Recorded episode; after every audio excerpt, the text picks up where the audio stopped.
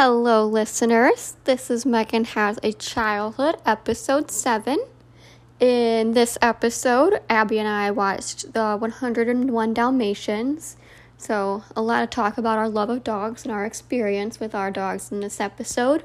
Uh, another highlight is you get to witness how terrible we are at math and numbers in general. So, enjoy.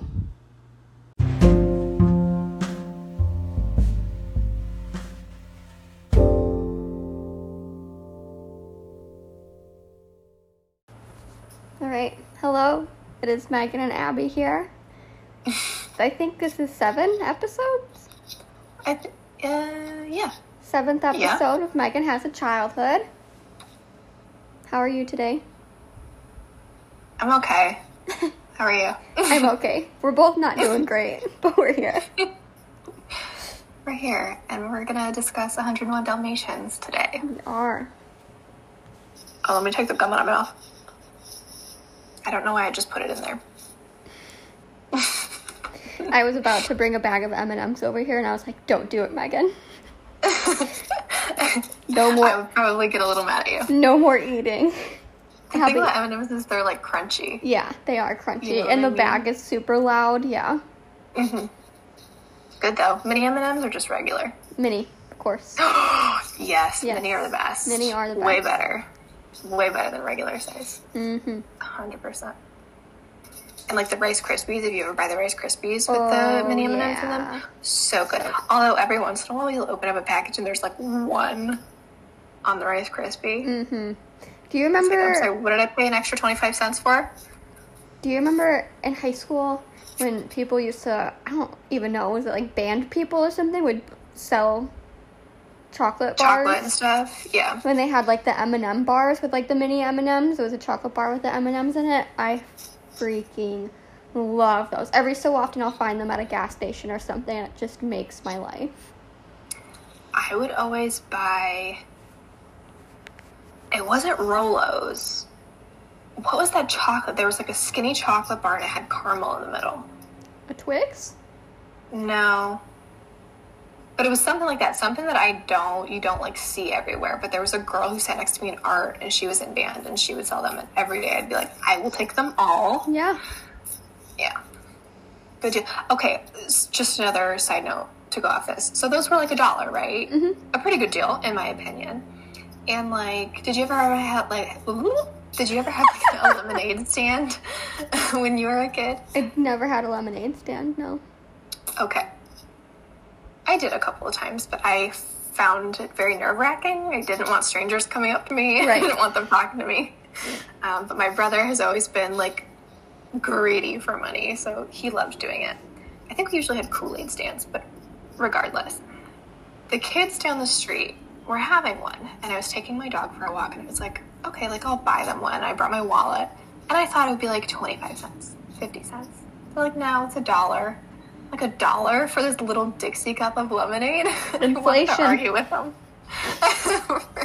I wanted to argue with them, but I was like, whatever. Like I had a dollar on me. Like here you go. It was fine. A little sugary, in my opinion. I like mine a little. I But we went to Olympic National Park yesterday and I don't know if I'm if it's because of like COVID, but that place and Zion are the only place like parks that I've gone to that have had like cafeterias.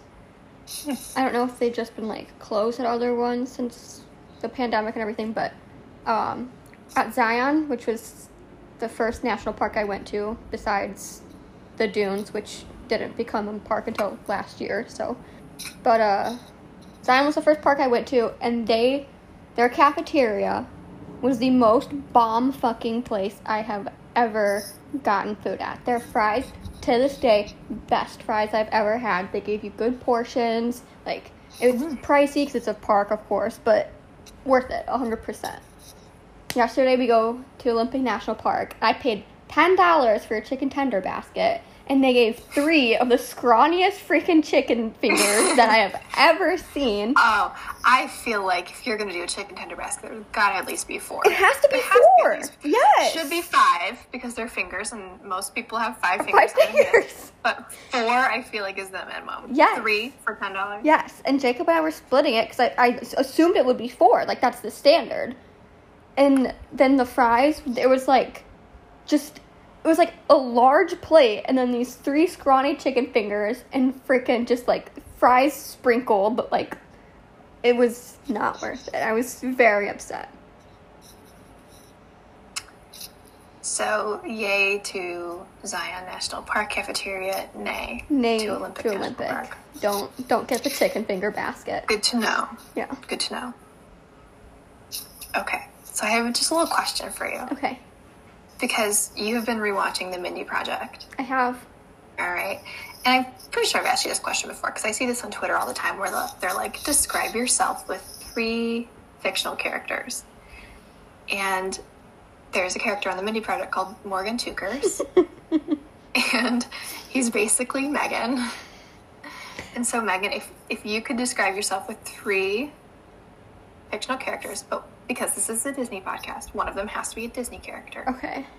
who would those three people be? I just first want to say that Jacob has been rewatching it with me, and even he will sit here and just like look at me shamefully and be like, "That's you." when Morgan does something, and I'm like, "I know, I know." I'm not proud of it, but I've accepted it. I've owned it. I think. but um, I know one time you had you chose three characters for me and you said Rachel Green and Nick Miller and I felt like that worked really well. Both very different people but very representative of the different facets of my personality. Mm-hmm. So I'd say those two. And then for a Disney character Rick, I don't you can't. You gotta prepare me for things like this. You can't just. You don't think I would say Belle if we're you know, Okay. I'm sure you don't I'm sure you don't want to go that basic because Belle's such a popular character. But I would say for you like you love reading and you like adventure and your boyfriend's big and has a mullet, you know? That's. I we should listen to that too. once you said Belle, um, it made me think of Anna. Maybe Anna from Frozen, which Oh, I, from Frozen. I know you don't like Frozen, but Blech. yeah. I guess I could see it. So, Morgan Tookers, Nick Miller, Rachel Green, Anna.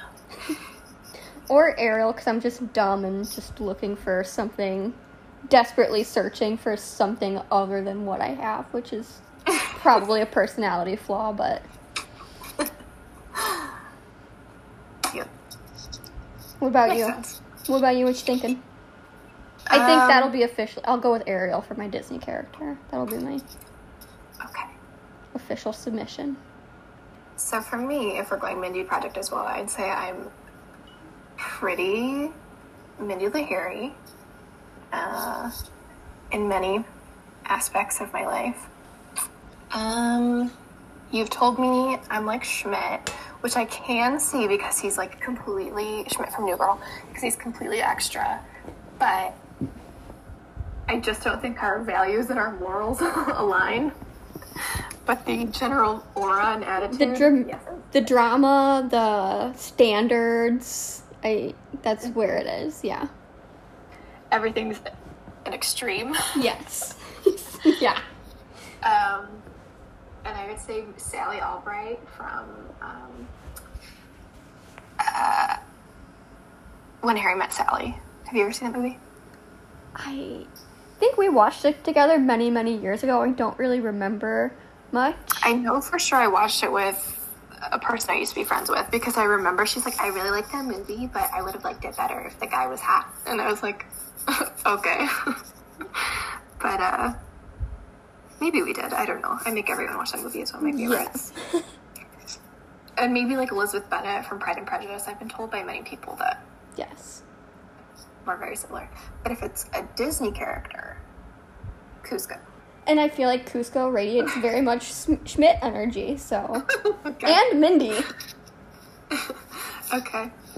That's that's where I'm going. That part of my personality where just like that's too much, you know. I recognize at least I recognize that in myself, you know.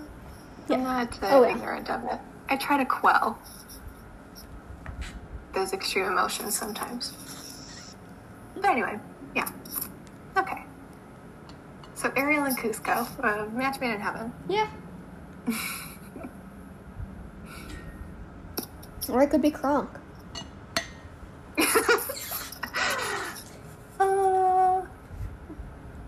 Uh, I'm just pretty and dumb. you know, you we've take talked anything before. from this. We've talked before about himbos. If we're giving like a quintessential himbo, Kronk is the himbo. Oh, yeah. The himbo. Also, I found a chart that was like a himbo chart trying to explain who's a himbo and who's not a himbo, and they use Disney characters, so I'm gonna try to find that and send it to you. Um, I feel like it'll clear some things up. Yes. okay, anyway, Anyway, we're talking about Disney classic 101 Dalmatians today. And Megan, it, this is one of my favorites ever. I, I have a lot of 101 Dalmatians merch that I will be mentioning throughout the film. I think I saw um, the live action one a million years ago, but I had never seen the cartoon. yeah, you know what? I was going to mention that because they played it on Disney Channel all the time. All the time, I remember. Mm-hmm. Either Disney Channel or ABC Family, I'm not sure. But, um, yeah. I said um again. I said it at least three times. It's fine. Don't think about it. Sorry. Um, but yes, uh, they used to play that. They used to play that all the time. Uh, so you probably have seen it. Yes.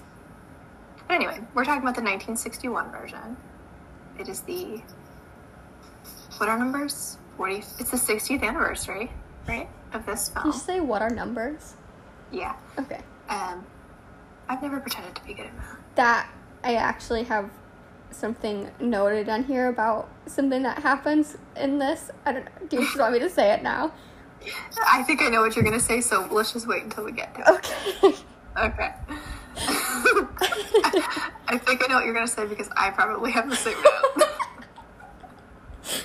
Um, but anyway, 101 Dalmatians is a 1961 adventure comedy film. It's the 17th film in um, Disney animated canon.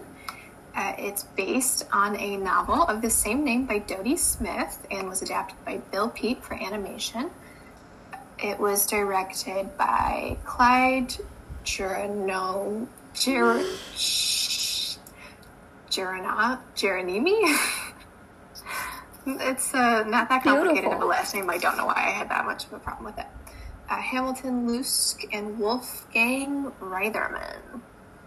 Uh, the music featured is by George Bruns, who also did many Disney animated films back in the day, like Aristocats and The Jungle Book. Uh, the film follows Dalmatians Pongo and Perdita after their litter of puppies is kidnapped, or I guess dognapped, by Cruella de Vil, uh, who wants their furs for fashion purposes. Let us begin. Stupid. We're on our A game tonight, folks. Um, so anyway, the movie opens with all those credits, as old films tend to do, I like had same with. Fox and the Hound. Yep. Although it was a little less traumatic than the Fox and the Hound beginning. Yes. It was a very creative beginning with like some nice big band music rather than, um, you know, uh, Mama Fox with her baby in her mouth running for her life. Depression, yeah. A little less tense, a little more fun. Uh, the story begins in London with Pongo the Dalmatian narrating. He's describing his life and his owner, who he calls his, His pet, I loved it. I know, I thought that was such a cute detail. Um, Roger is his owner, he's a musician. Pongo is voiced by Rod Taylor, who was an Australian actor, actually. He died in 2015, and his last acting credit was as Winston Churchill in Inglourious Basterds. Interesting. And I know you're a fan of the Churchills, so thought I would mention that. and Ben Wright is the voice of Roger. Uh, he also did voices for Little Mermaid and Jungle Book, and he played Herr Zeller in The Sound of Music. Have you ever seen The Sound of Music, Megan? I it has been on in a room that I was in. Can I say that I watched it? No, probably not. In elementary school, they played it in my like we had to watch it in our music class literally every year, which I think just was the laziness of my teacher. But yeah, it was there. I never once paid attention to it. For me, the movie I've seen a million times in school was, I think it's called October Sky. I The one with Jake Gyllenhaal. Yeah. From a long time ago. I watched that like a thousand times. the most Anyway. I know about the sound of music is from watching The Pacifier. yes. That's such a good movie. I A have that classic. like straight up on DVD. I was obsessed with the movie for a long time. But anyway, Sound of Music, you should watch it in full. It's a really I don't like a lot of classics, unless they're Disney classics. I guess the Sound of Music. Sound of Music Disney? I don't even know. I don't know. Um, but I don't like a lot of old movies. I just have a lot of issues with them. Is it long? I feel like it's really long. it's kind of long, but it's very good. The music's good. It's historical. There's Nazis and Nazi fighters. Alright, we watched. Have you seen Operation Finale with Nick Kroll and Oscar Isaac? Is that the one where they're like in Cuba They're in or like Argent- Venezuela? Argentina. Argentina. Yeah, it was somewhere in South America. Yeah, yeah, I have seen that. um, we were watching it, and there was like an angle where you could tell how Oscar Isaac is not very tall. And Jacob goes, Mm-hmm. "Is he short?" And I was like, "Yeah, he's pretty short. I think he's like five five or something around there. He's actually five eight. I think we looked it up, but I was like, "Yeah, he's pretty short." And he was like, "Hmm." He just has a face that looks tall. He was like, maybe it's just because he's handsome. I was like, yeah, He's a short king. he is. He's the short king. He is the short king. Right. Definitive hottest person that I've ever seen. There's no Some people, some people just exude sexual energy, and he is one of them. Yes. We can't keep talking. About anyway, so Pongo is bored. He's sick of being single. He's sick of Roger being single. Um, there's a really cute montage of him uh, looking out the window, watching pets and their owners walk by, and all the pets and the owners look the same. The old lady riding in her bike with the dog and the basket with the ears flapping, that's gonna be me. I literally already do that. Um, I cannot do it with Alfie because he's a psychopath and will jump out. Uh, but my my old dogs, I could do it with them. Um, do you think you look like your dogs? I feel like there's a little bit of Ada in you. I was gonna say I feel like I look like Ada, and I feel like Cayman look Yeah. like Frank. Yeah, I see it. Ada and I, Um, both blondies, blue eyes, except her eyes are two different colors, so just one of her eyes was blue. A little bit of uh, disturbance behind the eyes. Oh yeah, definitely. Yeah. Yeah. And she also For has sure. like kind of like spots around her face, and I have freckles. So yeah. So, Pongo, looking out the window, spots another Dalmatian and her owner walking by, and he thinks he's found the perfect pairing for them. He schemes to get Roger to take him out to the park to seek them out. I love Um, that he he knows what time is. When he finds the other Dalmatian and her owner in the park, he does everything in his power to push him, push Roger and this woman who's named Anita together, and they all end up falling in the pond. Hey, just quickly, like mm-hmm. these dog owners and dogs were way too chill. Like they were all right by each other and passing by, and nobody reacted to anything. Yeah. As a dog owner, if I saw another dog, I'd be like, "That's the cutest thing in the world. I want to pet it." And I know that Frank would want to say hi because he's the most social little bastard there is. Yeah. I have to, if I see another dog on the street, I have to move to the other side of the street. Because Alfie, he won't do anything. He's such a pussy. He just barks and he, like, he wants to run over to them and just to sniff them and bark in their face. But, like, he acts like he's gonna, Yeah. like, he's real tough shit. He's so embarrassing. Ada acts all big and tough, but she's just an absolute nervous wreck. And if any dog actually did anything to her, I don't think she would be okay. But if I'm by myself and I walk past a dog, I do want to pet it. I usually don't ask to though, because you just never know. Yeah. Um, but some dogs you can just tell that they're like if you pass by a golden retriever, like that bitch wants to be pet, you know. Oh yeah. Um, so anyway, this uh, the falling in the pond scene is I think mm, one of my favorite like Disney scenes of all time. There's just something I really love about it. I don't know if it's was a dream meet cute. Yeah, it's very cute, and I I just I don't know I liked the way her hair looks when it was all wet and when he like He puts puts the, wet back hat back on her. Yeah, I think it's super cute. It's cute. Something about the animation, I don't know. I love the animation of this movie. I do too, and I have a little fun fact about that later. Um, so at first they're all upset about the situation, uh, including Anita's Dalmatian, Perdita, uh, who indignantly like shakes her fur off onto Pongo. Um, but eventually they laugh about it, and obviously they're not too upset about it since the next scene we see that Roger and Anita, got married, and I guess by proxy, Pongo and Perdita Yeah. are also now married. Also, I love that little like, like roses around the little frame and the. That was very nice. I like looking at that. Yeah. I'm obsessed with roses because I'm basic as fuck. Uh, so, uh, just a little side note: Anita was voiced by Lisa Davis, and Perdita was voiced by Cate Bauer. Neither of them had like uh, Cate Bauer only had two IMDb credits, including 101 Dalmatians, and uh, Lisa Davis didn't really have anything recognizable. Just sort of like old, like swamp monster films back in the 60s. so we next see them settled into married life in a small place in London with Nanny, the housekeeper. Icon. so Nanny is voiced by Martha Wentworth. Perdita is pregnant, it is revealed, and their peace, their peaceful home life is disrupted by Cruella de Vil. Um, and her name is obviously, if you didn't catch it, DeVille, Devil, you know. So we know she's a villain. Um, she's voiced by Betty Lou Garrickson, Gerson, sorry, Garrickson. Lou Garrickson, I think that's where I was going with that. Like the disease. Anyway, Betty. Uh, It's not even Garrickson, it's just Garrick. Let's just rewind that for two seconds. Um, voiced by Betty Lou Gerson, who also did um, voice work for Cinderella. Have you ever seen the classic Cinderella? I feel like I have, but don't remember it. okay. Well, she does the narration for that. I think I saw like the second one actually.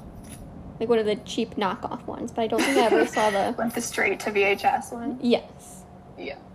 Um, so um, Roger comes up with his the iconic Cruella de Vil theme right on the spot because we saw him earlier working on his music, but he couldn't think of lyrics. And then as soon as Cruella came, he's like Cruella de Vil, Cruella Um, She doesn't scare me. no, we will Stupid. Stupid. Anyway, um, she's like an old friend of Anita for some reason. I I don't know where literally was like, I have so many questions. Like, why in the world? Like, what? And then Where? Well, to be fair, I have some people. I'm friends with some people that I'm like, I don't. Where did I meet you? How did I? Why am I? Why am I talking to you? is it me? No. Except, you know, when I was texting you the other night about that boyfriend that I hate, Mhm. uh, the girl I'm friends with, I don't know why I'm friends with her. Anyway. um, so, yes, Girl is an old friend of Anita, and she's at the home to look for Perdita's puppies. Or, Perdita needed them rhyming is really. Yeah. It threw me off a couple times in my notes, so if I mix it up, I'm sorry. She's there for the puppies, and we know that Roger and Perdita definitely are not fans of her. Perdita hides, and Roger also hides. Um, so Cruella states in this scene, as foreshadowing, that her one true love is furs. Um, so we know she's, you know, if the last name wasn't enough, we know she's bad news because she's into furs. I don't know. I can defend leather, you know, because a lot of times leather usage is just like waste from an animal, you know what I mean? Like they just sell off all the parts. I'm like, mm-hmm. okay, you might as well get some use out of the whole thing. But first, there's something fucking nasty about you if you like actual furs. Mm-hmm. There's something gross about it. Can't defend it. Um, so Perdita's feeling like a dark cloud over her pregnancy, worrying about what Cruella wants with her puppy. She knows she's not going to love him. Um, but Pongo tries to reassure her, and then the next scene, we see him pacing outside the kitchen because she's giving birth. Um, Nanny is helping when, deliver. Um, Perdita was talking about how she was so excited and now she doesn't even want to have the puppies. I was like, rip my heart out. Why don't you? I know. Sad. Um, so yeah, she's giving birth. Nanny is helping deliver them, and she announces there's eight, and then eleven, and then fourteen, and then fifteen. And Pongo like slowly goes from like really ecstatic to being like, whoa, fifteen? like, what the fuck? I mean, can you blame him though? Like fifteen babies. I don't even want one. Fifteen? Oh my god. Um, I also didn't like. Uh, I haven't seen it before, and I don't remember the live action one that I saw a million years ago. So I was like, where does the hundred and one come from? Is that just like hyperbole for the fifteen? uh, it comes from patience, Megan. Keep watching. I did. Um, I did keep watching. so there's a worrying moment where we think one of the puppies didn't make it, but Roger helps revive them. I don't know if rubbing a that was puppy. so weird. I literally have that. Like, how does rubbing this puppy like? Is that how you do CPR on a dog or something? Why is this? He's like, hold, hold on, and just starts rubbing it. It was off-putting. a little. It, I feel like that scene didn't need to be in there, but you know, what? especially for how long they did it. Like if he could have just like, eh, eh, eh, eh, fine, but it was like, you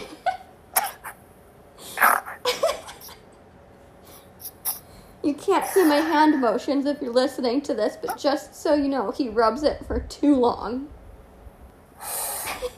I think we should just be grateful that there's no dead puppy in the movie. He comes That's back to life. It's all good.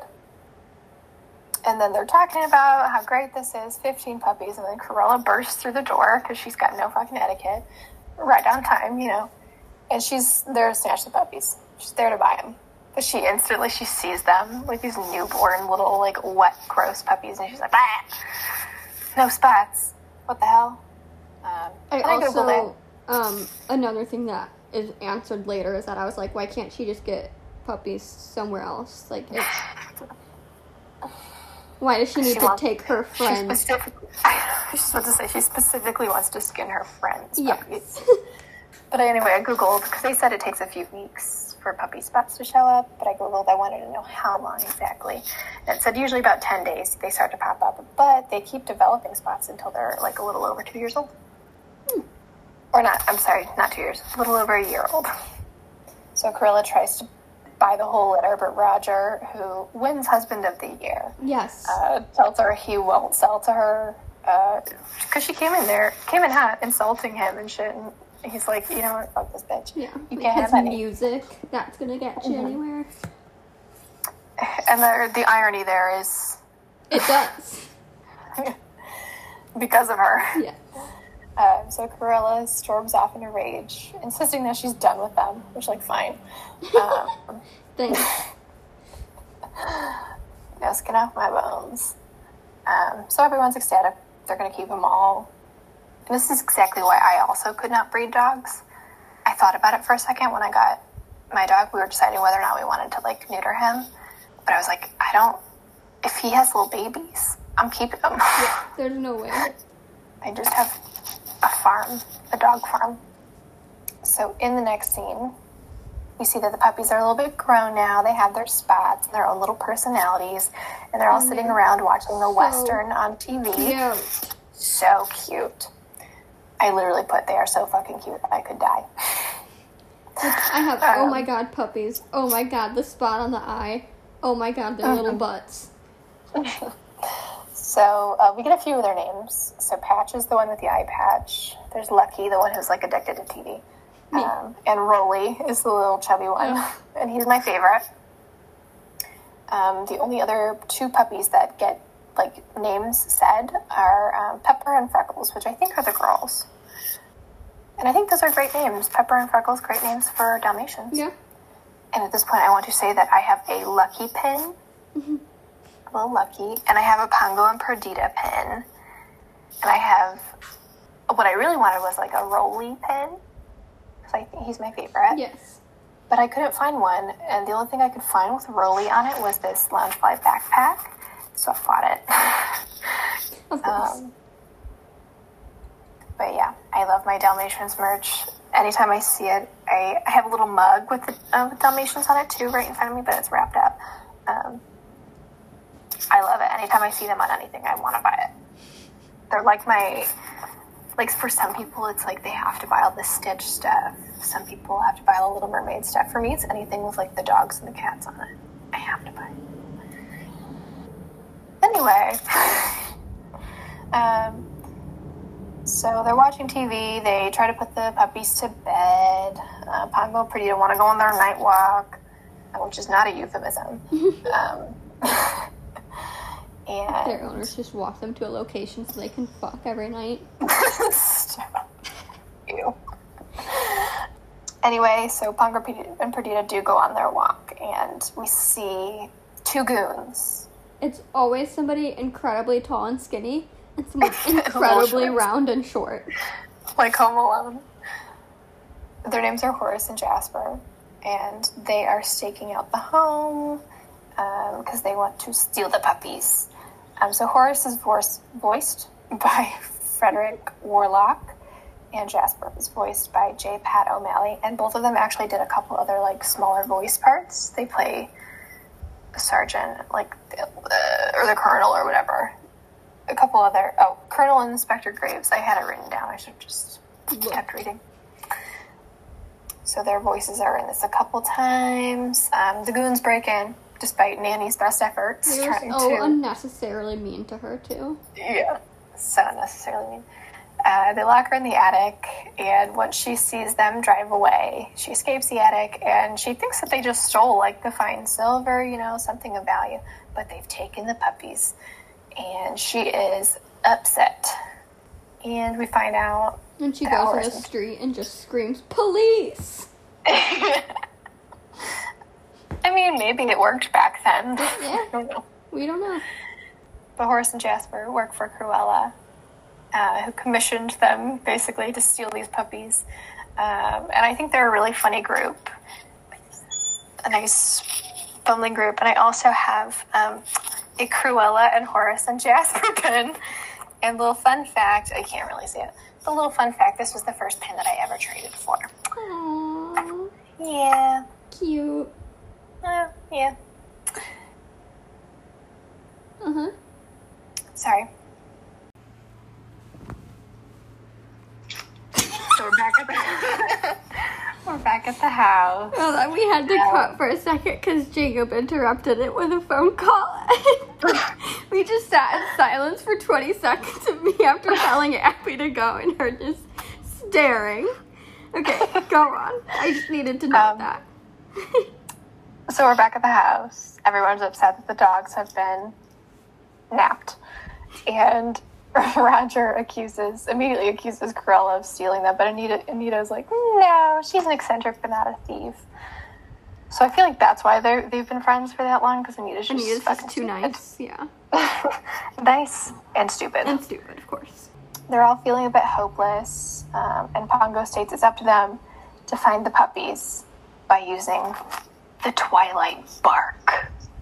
Also, when Cruella calls and is like, oh, I read about Mhm, What a bitch. Yeah, like that is the most obvious freaking thing that she did it. Like she's trying to thwart suspicion.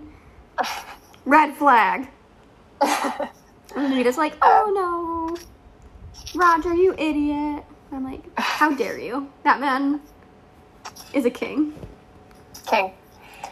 So the Twilight bark, Perdita states, is an old gossip chain. She's like, uh, it's not going to work. It's basically just like, it's basically just a message to all the dogs in the city, hoping, you know, the bark will reach the right ears, you know?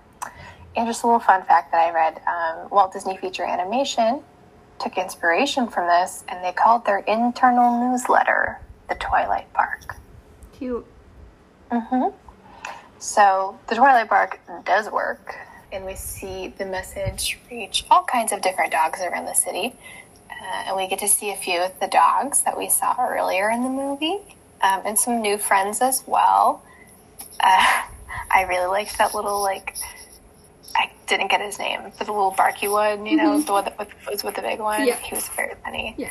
Reminded me a lot of my dog because he just Yeah. goes nuts like that. Um, and another fun fact: Have you seen The Lady and the Tramp, Megan? I have not. Okay, well, so you might not have caught this, I but for anyone that has seen The Lady and the Tramp, there was a bunch of cameos in this film at this part. So Jock is um, the second dog in the Twilight Bark chain. Uh, he's the little like Scotty. I think he ran out of a doghouse. Um, Peg, who is a fucking icon, you will love her when we watch The Lady and the Tramp. Uh, she's seen in the pet shop window next to several, like next to the puppies. She's like the older dog that was in there, the bangs. Uh, and both Lady and the Tramp are seen in the streets of London. So the message that the puppies have been stolen makes it all the way out to the countryside, which is where the puppies are being kept by Horace and Jasper in a spooky looking manner. We see, uh, we meet a hound dog called Towser and a goose called Lucy. Sergeant Tibbs, which is the cat, and the Colonel, which is that shaggy mutt.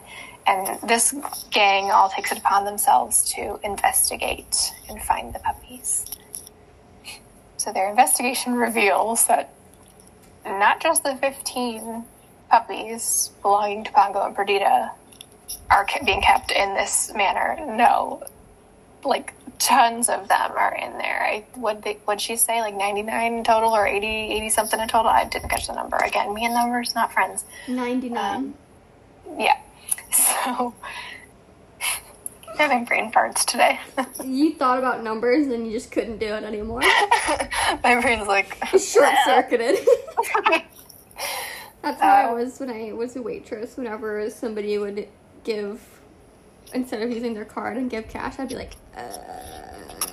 See, I was fine with that because you'd have a computer, right? A computer to fix it on. But then they'd be like, they'd hand you like 20 bucks and then they'd be like, here, let me hand you this change as well. So it's like an even blah, blah, blah. I'm like, don't do that. Mm-mm. Don't. I've already typed in the numbers. You cannot do that. it would just be annoying because I feel like a lot of the clientele where I was a waitress was older people, and of course, people that think that they're better than waitresses. And when I would start typing, like whatever they gave me on the computer for it to like do it, they'd be like, "It's this. This is the change." I'd be like, Mhm. "Okay, I'm still gonna put it in my computer because I trust that more than you or myself." I had this bitch. Her name was Sheila. Okay. And no offense to all the Sheilas, but Sheila's basically Karen, right? Yes, It's basically the same name. And every time she would come in, so the restaurant where I worked at, we had a really busy parking lot. And Ah, it did.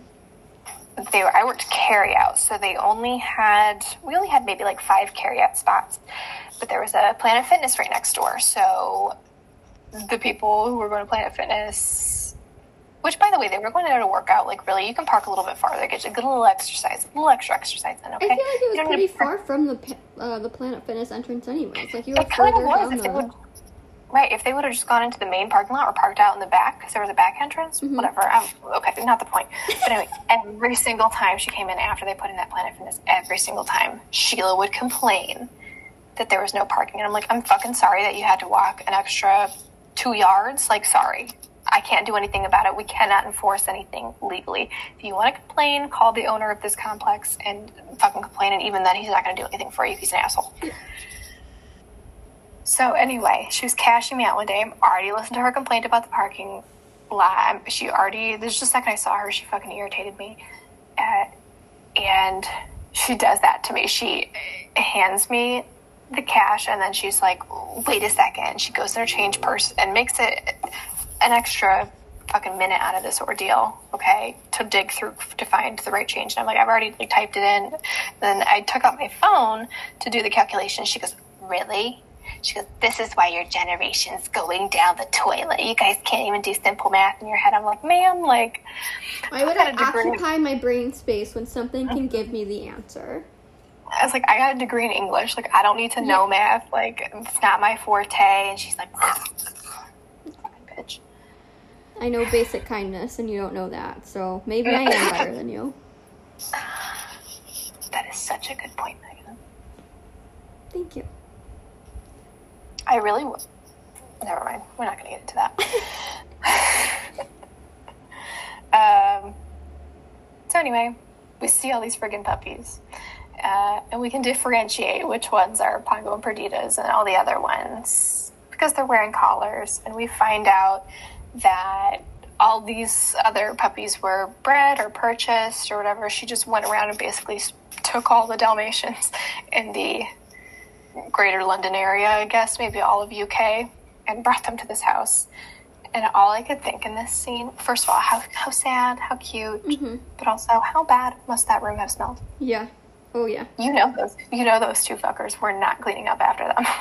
Even with the 15 where people would be cleaning after them, it's gotta have some stank. Mm-hmm. Yeah, they're not potty trained, no way. Um, so the news gets back to London and to Pongo and Perdita to where the puppies are. And so they're in Suffolk, which is a real place. And I wanted to know, because Pongo and Perdita now take off to go to Suffolk to find them. And I wanted to know how far London was from Suffolk. It would have, Google, sorry, Google estimated that would be a 25 hour walk.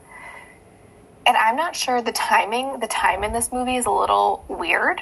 So I'm not sure if it took them days or if it just took them that night. I don't know what sort of this is the only part of the movie that like I really had a qualm with is I couldn't tell the time because the newspaper when the puppies were announced to have been stolen, the newspaper says it's November of, I think, 1959, 58.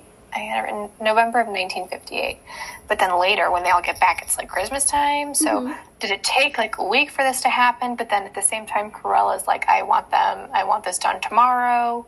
But then they skip. So I don't know. That's my only issue with this movie is I couldn't figure out the timing.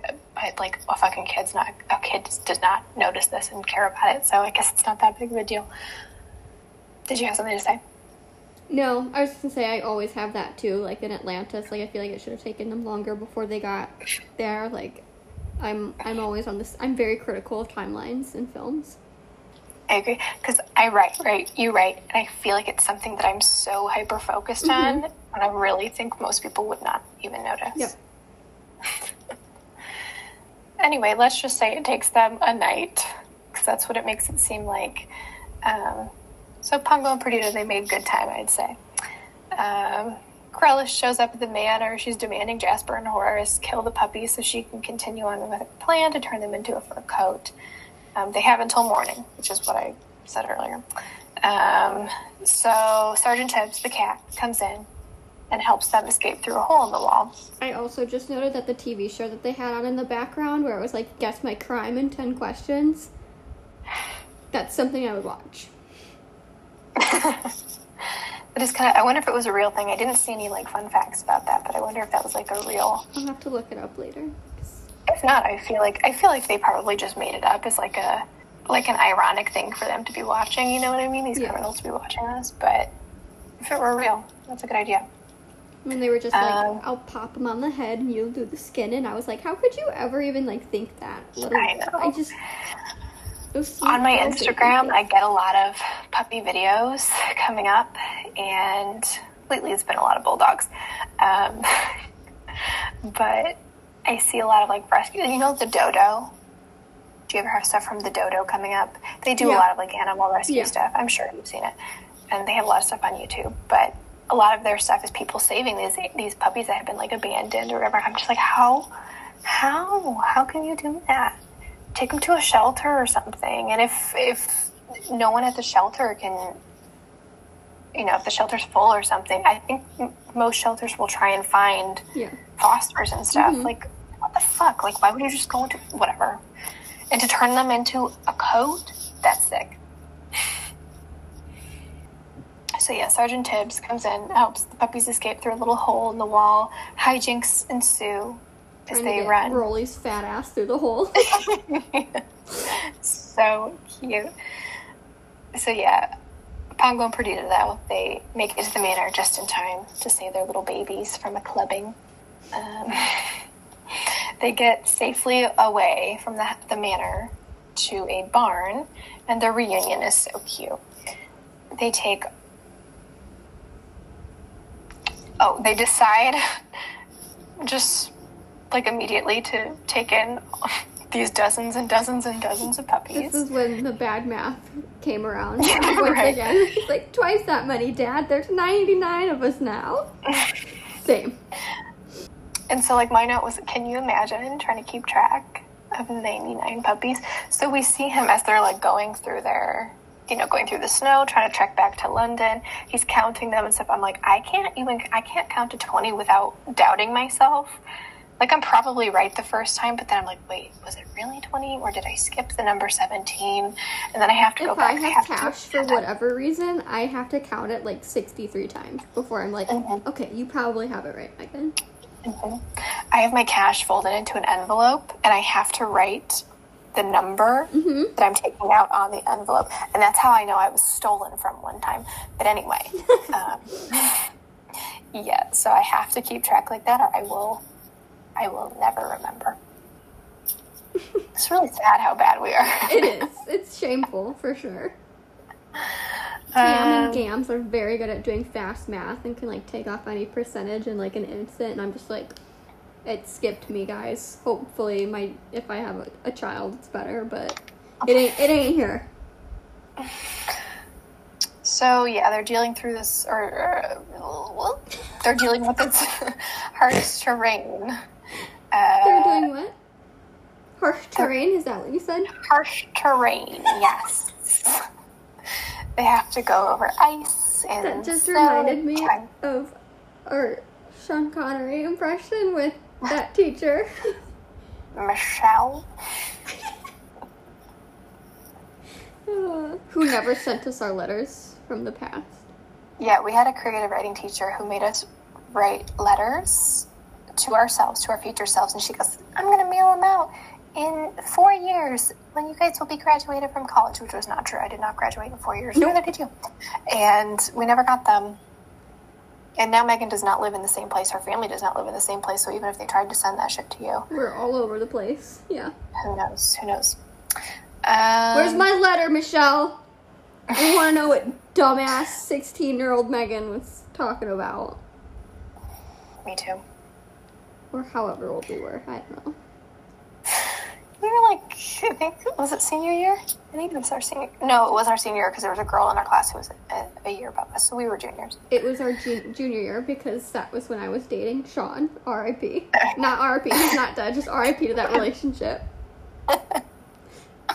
My B. That was not appropriate.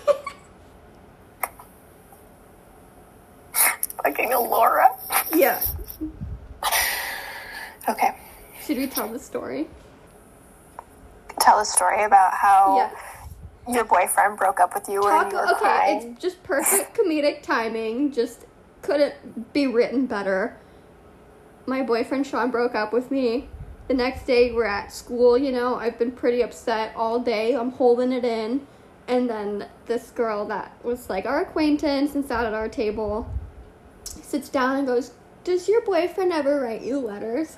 And in this Love letters. yeah, love letters, and in this the worst way possible, I burst out crying, and, And I I've burst out laughing never seen Abby laugh harder.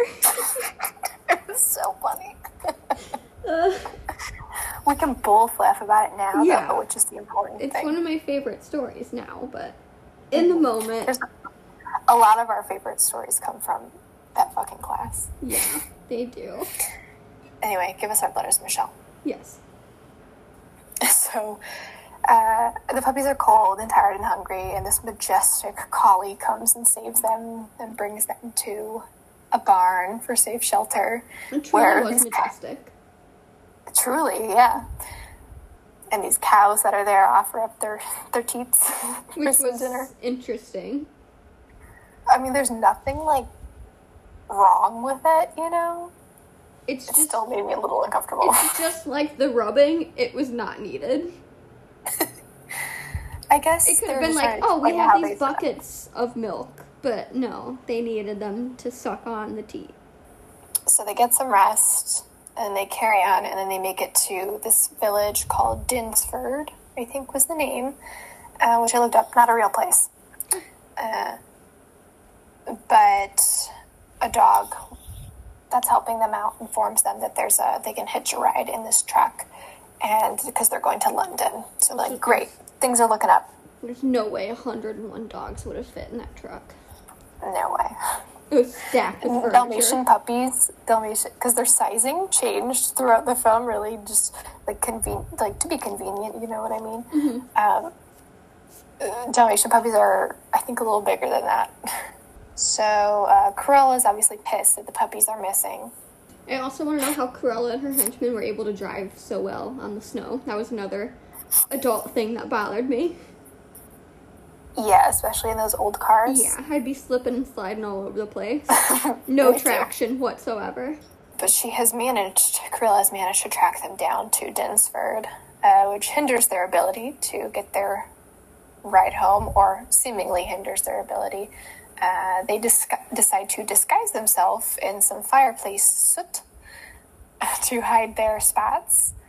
Um, although they do, you know, get quite a few puppies on there, but she eventually does spot them and sends Horace and Jasper uh, after them. Uh, once, I'm sorry, I had a stroke. Let me reread that. Your face. Wish could be viewed by the masses. You're gonna have a fun time editing this one, Megan. I'm gonna have a great time. So Cruella is pissed that the puppies have gone missing, and she's managed to track them down to Dinsford, uh, which sort of hinders their ability to get their ride home. So they disguise themselves in some fireplace soot um, to hide their spots. So they just look like a bunch of little black labs. Um, but she does eventually spot them and sends Horace and Jasper after them, or after the truck, uh, after they've all gotten on safely and have driven away. Um, Cruella also tries to chase them down like a madwoman, and since this movie is an old movie, uh, we have to get at least one sexist joke in there, right? Oh yeah. Um, so we hear the truck driver yelling at her, and he goes, "Crazy woman driver." Um, I mean, he's kind of right though. Uh, but anyway, a collision occurs. Jasper and Horace and Cruella fly off the side of the road, and they're sort of abandoned there. And the puppies and Pongo and Perdita make their escape. Um, we then see Roger and Anita and Nanny at home, and they're preparing for Christmas. Um, Roger's song about Cruella is apparently an overnight success. Again, depending on yeah, the on the timing time here, frame, what is happening? Yeah. because he literally just wrote it like two weeks ago. I mean, whatever. I don't know how the music industry works. Do you? No, especially not in the 60s Mm-hmm. or 50s, whenever this took place. Fifty-eight, almost fifty-nine. If it's Christmas, It was released in the 60s, though, right? yeah, Okay, that's where sixty-one. my mind was getting at. They're all still very upset about the puppies and Pongo and Perdita running away. Nanny's crying and she's like, Sometimes I can still hear them barking. And Cute. they really are. They were barking. Cute who rushes in and all the puppies come in. Everyone's happy. They clean up all the puppies everywhere. everywhere. Oh my god. Um, one time, uh, I used to have a golden retriever a long time ago, and she she was a really bad puppy. She was misbehaved a lot. My mom almost wanted to get rid of her, but anyway, I'm surprised Frank never got released back into the wild. was he a bad puppy? Oh, he was downright disrespectful. But anyway, uh, me and my family, or my family and I, had gone on a vacation. I believe probably to Disney World because that's usually where we went when I was a kid. And my grandma, my dad's mom, was watching Buddy. Buddy, her name was, she was a girl. I did not name her. I was vetoed. I wanted to name her Aspen, which I think was a cool name. Any hoozles. When we got home, my mom's head nearly fucking blew off because when we got in the house, you could see like Buddy's muddy paw prints all over everything. And my grandma didn't clean it up, didn't say anything about it, just thought it was normal. Oh no. Yeah, so that's what that reminded me of when I saw the paw prints all over the couch. I used to have to I had to tie like have Frank on his leash at all times and have his leash tied to me, like a child misbehaving in public. Like that's how bad Frank. You could not trust a single thing. Alfie was a really, really good, really easy puppy. He's an asshole now, though. Ada was so easy and so good, and I don't know if it was because like Frank was older and like chill at this point, and she just learned from him, but they were like total polar opposites. She didn't even like. Um, besides when she would like get sick, she didn't even like she was potty trained in like two days. Yeah, Alfie was really good about that too. He he never once shit in his bed, shit on my carpet. Yeah, he was a really good, really easy puppy.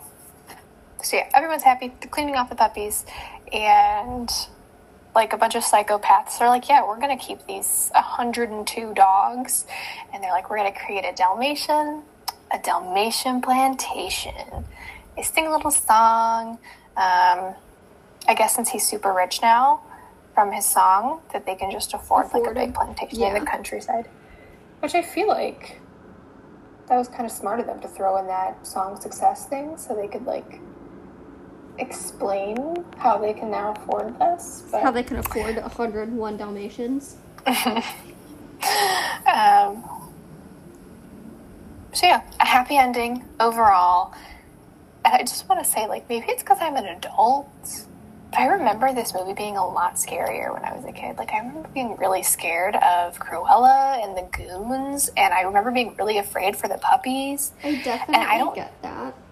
Just the way Cruella looks is terrifying. Her Especially in the car chase scene when her eyes go red. and she's like purple and she has actual acute angle cheekbones like Looks like a skeleton, yeah. Um, apparently, little fun fact, she was like her clothes and her sort of design and you know the way she walked and carried herself was after Zsa Zsa Gabor. Do you know who that is? i don't know who that is She was, I want to say, like an actress or just like one of those like socialite type people. She was really famous back in the day. Um, and I don't know, maybe it's because I've seen this movie like a million times that I just, it just didn't phase me the way it did.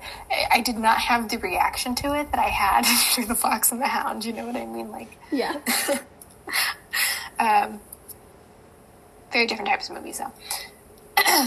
or it could be. I mean, I don't know. Apparently, Disney Plus like has been cutting out certain like parts of movies. Maybe they cut something out, but I don't much. remember that. i can't trust anything that i watch anymore Um, so I just have little questions for you. The first one, as always, is how did you feel about your first 101 Dalmatians viewing experience, Megan?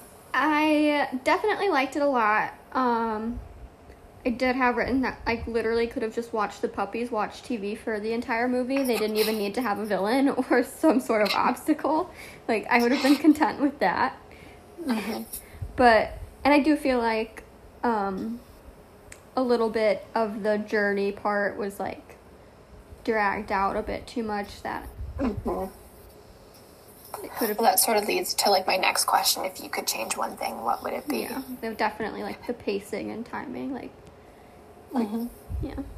I 100% agree with you, especially the part where the Twilight Bark Yes, was the just Twilight Bark reaching, specifically. It was just reaching the countryside, and like we saw the little like the scruffy dog and the cat and stuff discussing it. Like that went on for a little too long. Yeah. So I do agree with that. And There were just a lot of it was slower paced for sure. Yeah.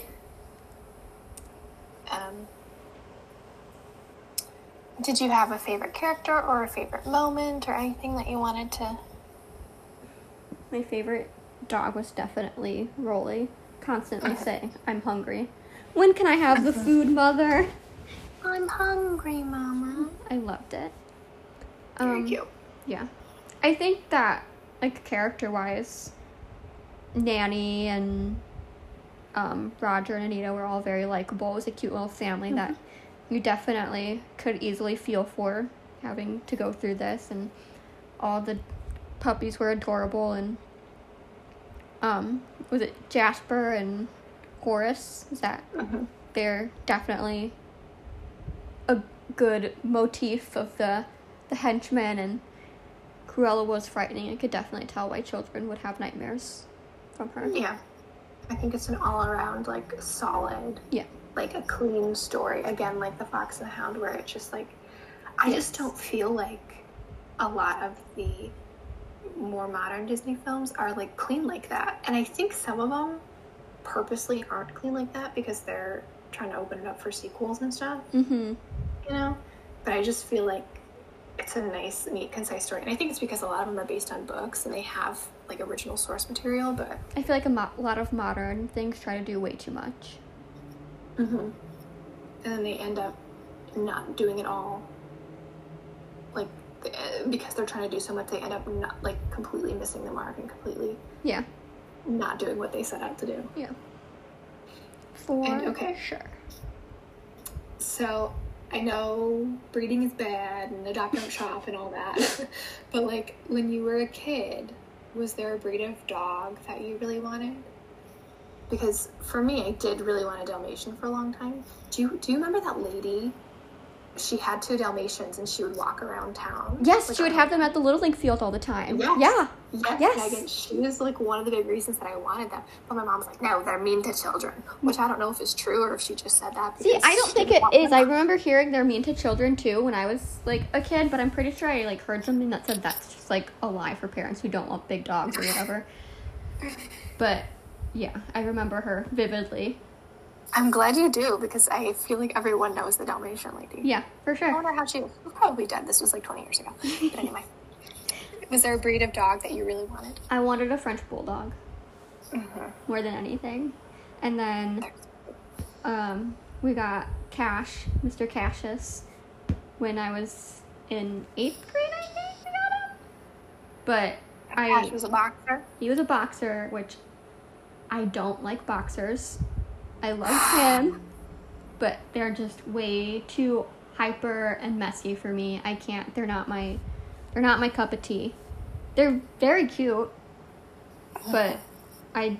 Our personalities don't mash. But we got Cassius because we got a boxer because Michael's girlfriend at the time, her dog like Michael, her brother. Yes, my eldest brother. Again, we've mentioned this before that whatever childhood joy we had, they dictated. I didn't get a say in anything. But um, yeah, this was definitely during the the time where things were starting to stabilize and Tam was trying to give us everything that we never had as children. But um, yeah, Michael's girlfriend at the time, her dog had just died and that's the kind of dog she wanted and her parents wouldn't let her get a dog. So he was like, "No, So we we need to get a boxer." And now him and Tam are and oh, And now your mom has another boxer. yeah. Michael also has a boxer, two boxers now. Oh, yeah. They're all about them, but um,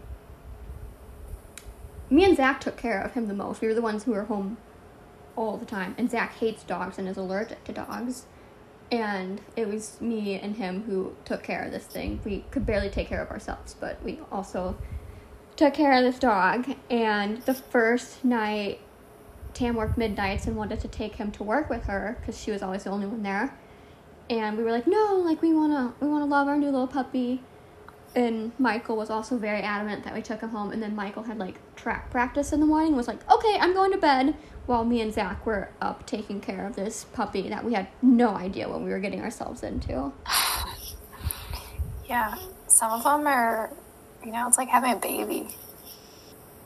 Not that I know what having a baby is like, but He peed on my bed. That was like the first attention. thing. oh god. Yeah. I was like, oh, you're never coming up here again. I did eventually let him back up on my bed, but. And then I don't think I'll ever, like, if you breed responsibly or you get a dog from a pet shop, like, they obviously need homes too, but um, I will, after getting sweet little Mr. Velvet ears, I'll always go to, like, a rescue. I feel like it was, like, meant to be because I wanted like I like like shepherds, like Australian shepherds and things like that. But and there was one there at the shelter when we got Frank as well, but I couldn't look at Frank. Like it was just an instant Mhm. connection Oh, with all of us. cute. I love little hound dogs. Yeah. Oh yeah.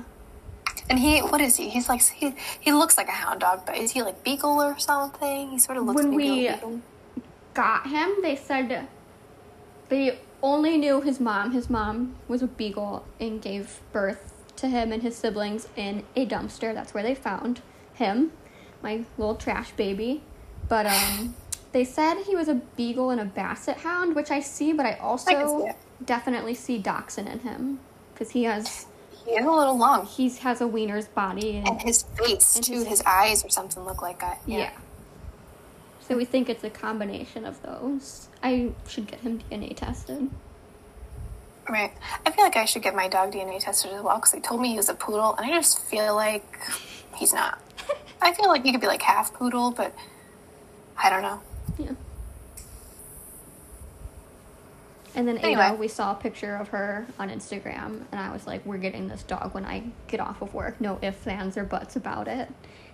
and sat in traffic and for about three hours getting to her, and they were like about to close, and we had to bring Frank, and they were like, "Oh, we don't, we don't know like how they're getting along," because Ada was just super like tired and didn't want anything to do with any of us until like the last 10 minutes we were like doing our visit and we had to like sell ourselves on why ada should come home with us I feel like that has really changed in the last couple years. Like normally, you could just like back in the day, you could just go to the shelter and get a fucking dog. Oh, yeah. you could fucking eat it. They wouldn't give a shit what you did to it afterwards. Yeah. But now they're like, we need to do a home inspection. You need to have three references from people you know. Which like I get, I get why they do that, but also like, fucking relax. yeah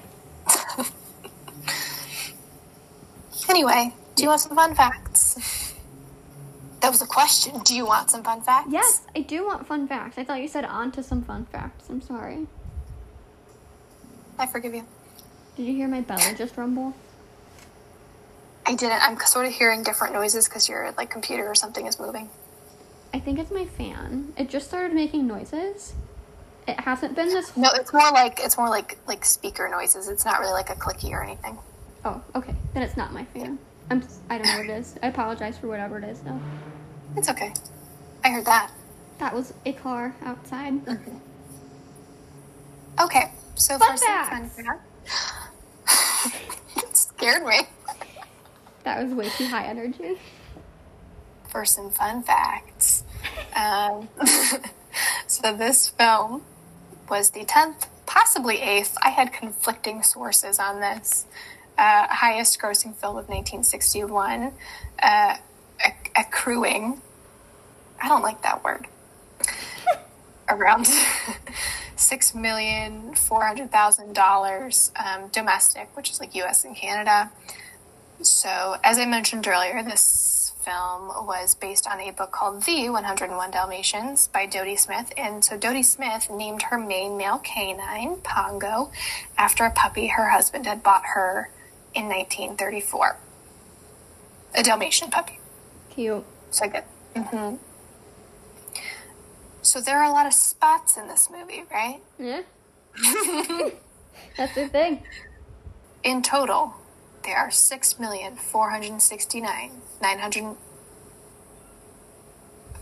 Again, numbers.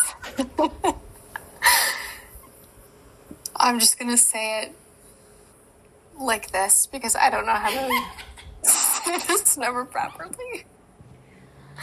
Six, four, six, nine, nine, five, two.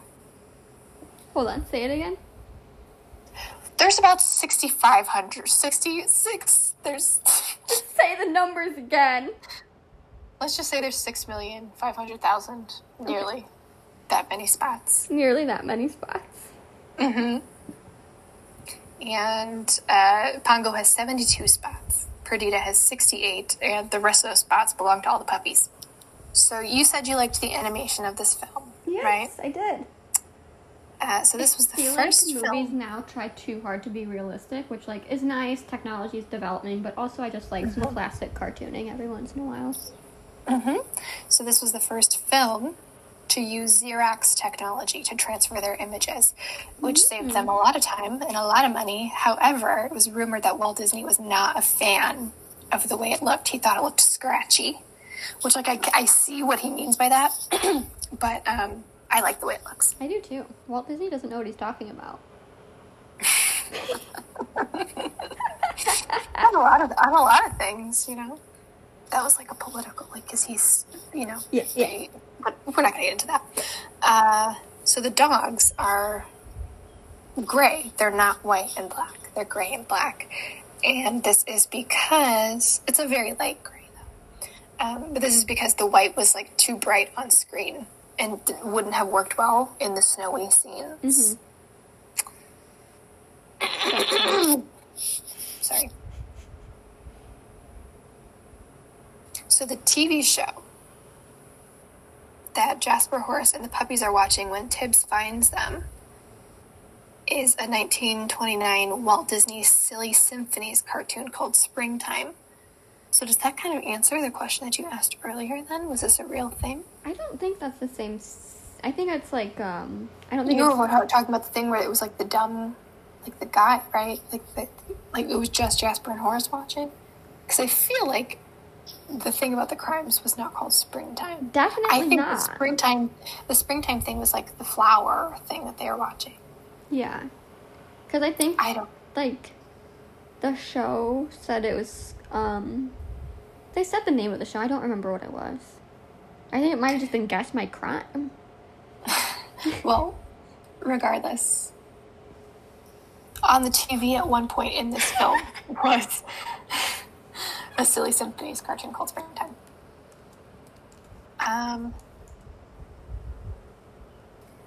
and 101 Dalmatians has the most live action film adaptations of any Walt Disney Animation Studios film.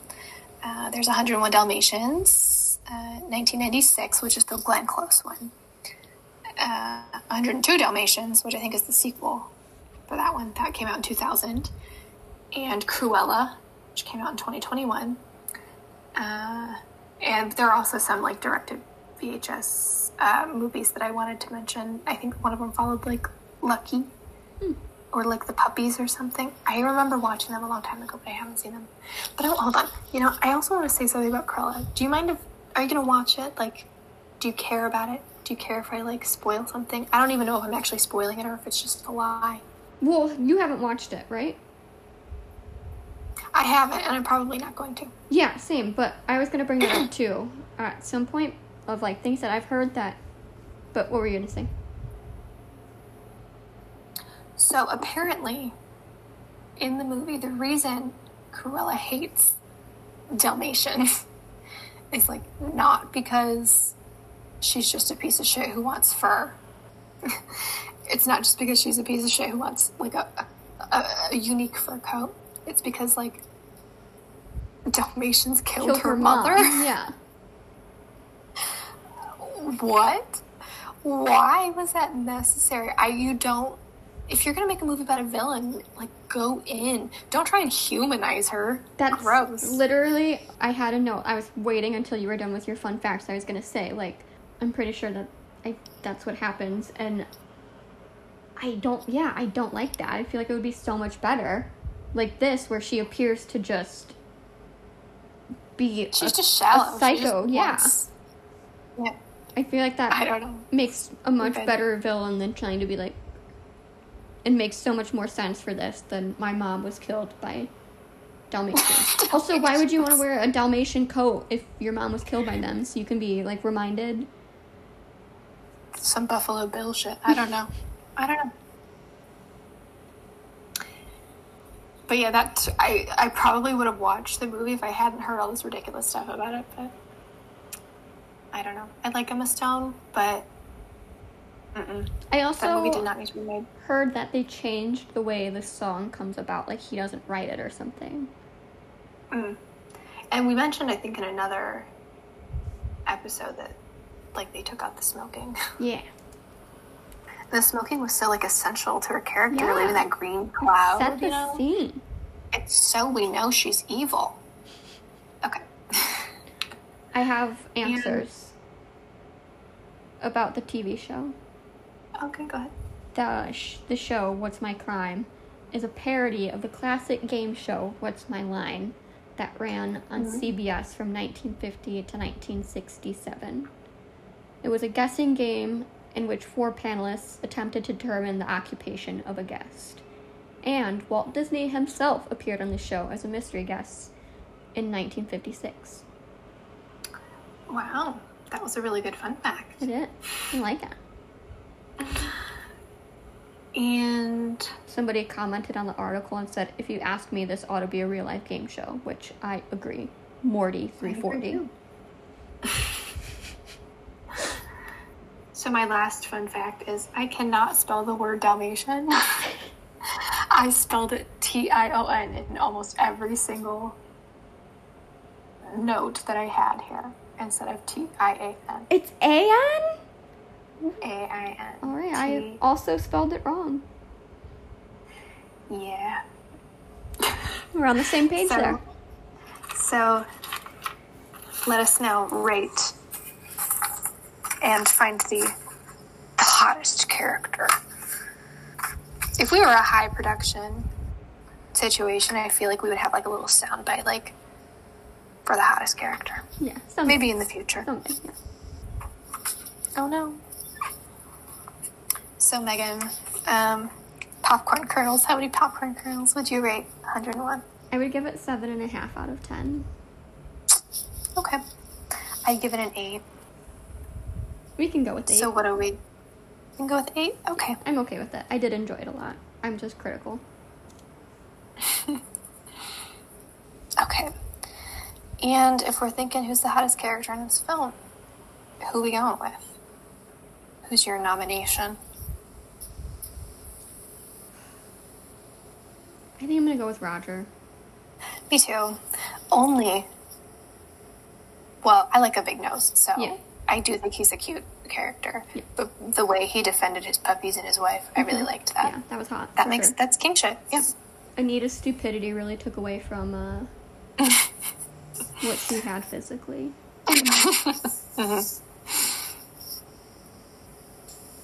Although if we were going to vote an animal, that collie.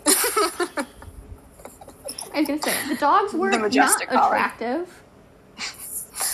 But let's try and stay. Let's try to avoid calling animals hot until uh, we absolutely must. Until the Lion King.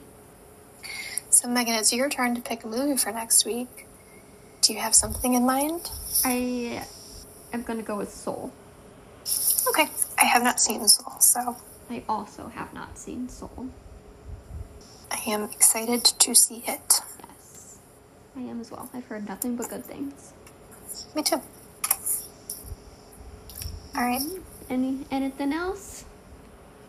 I don't think so. Mm-hmm. All right. Well.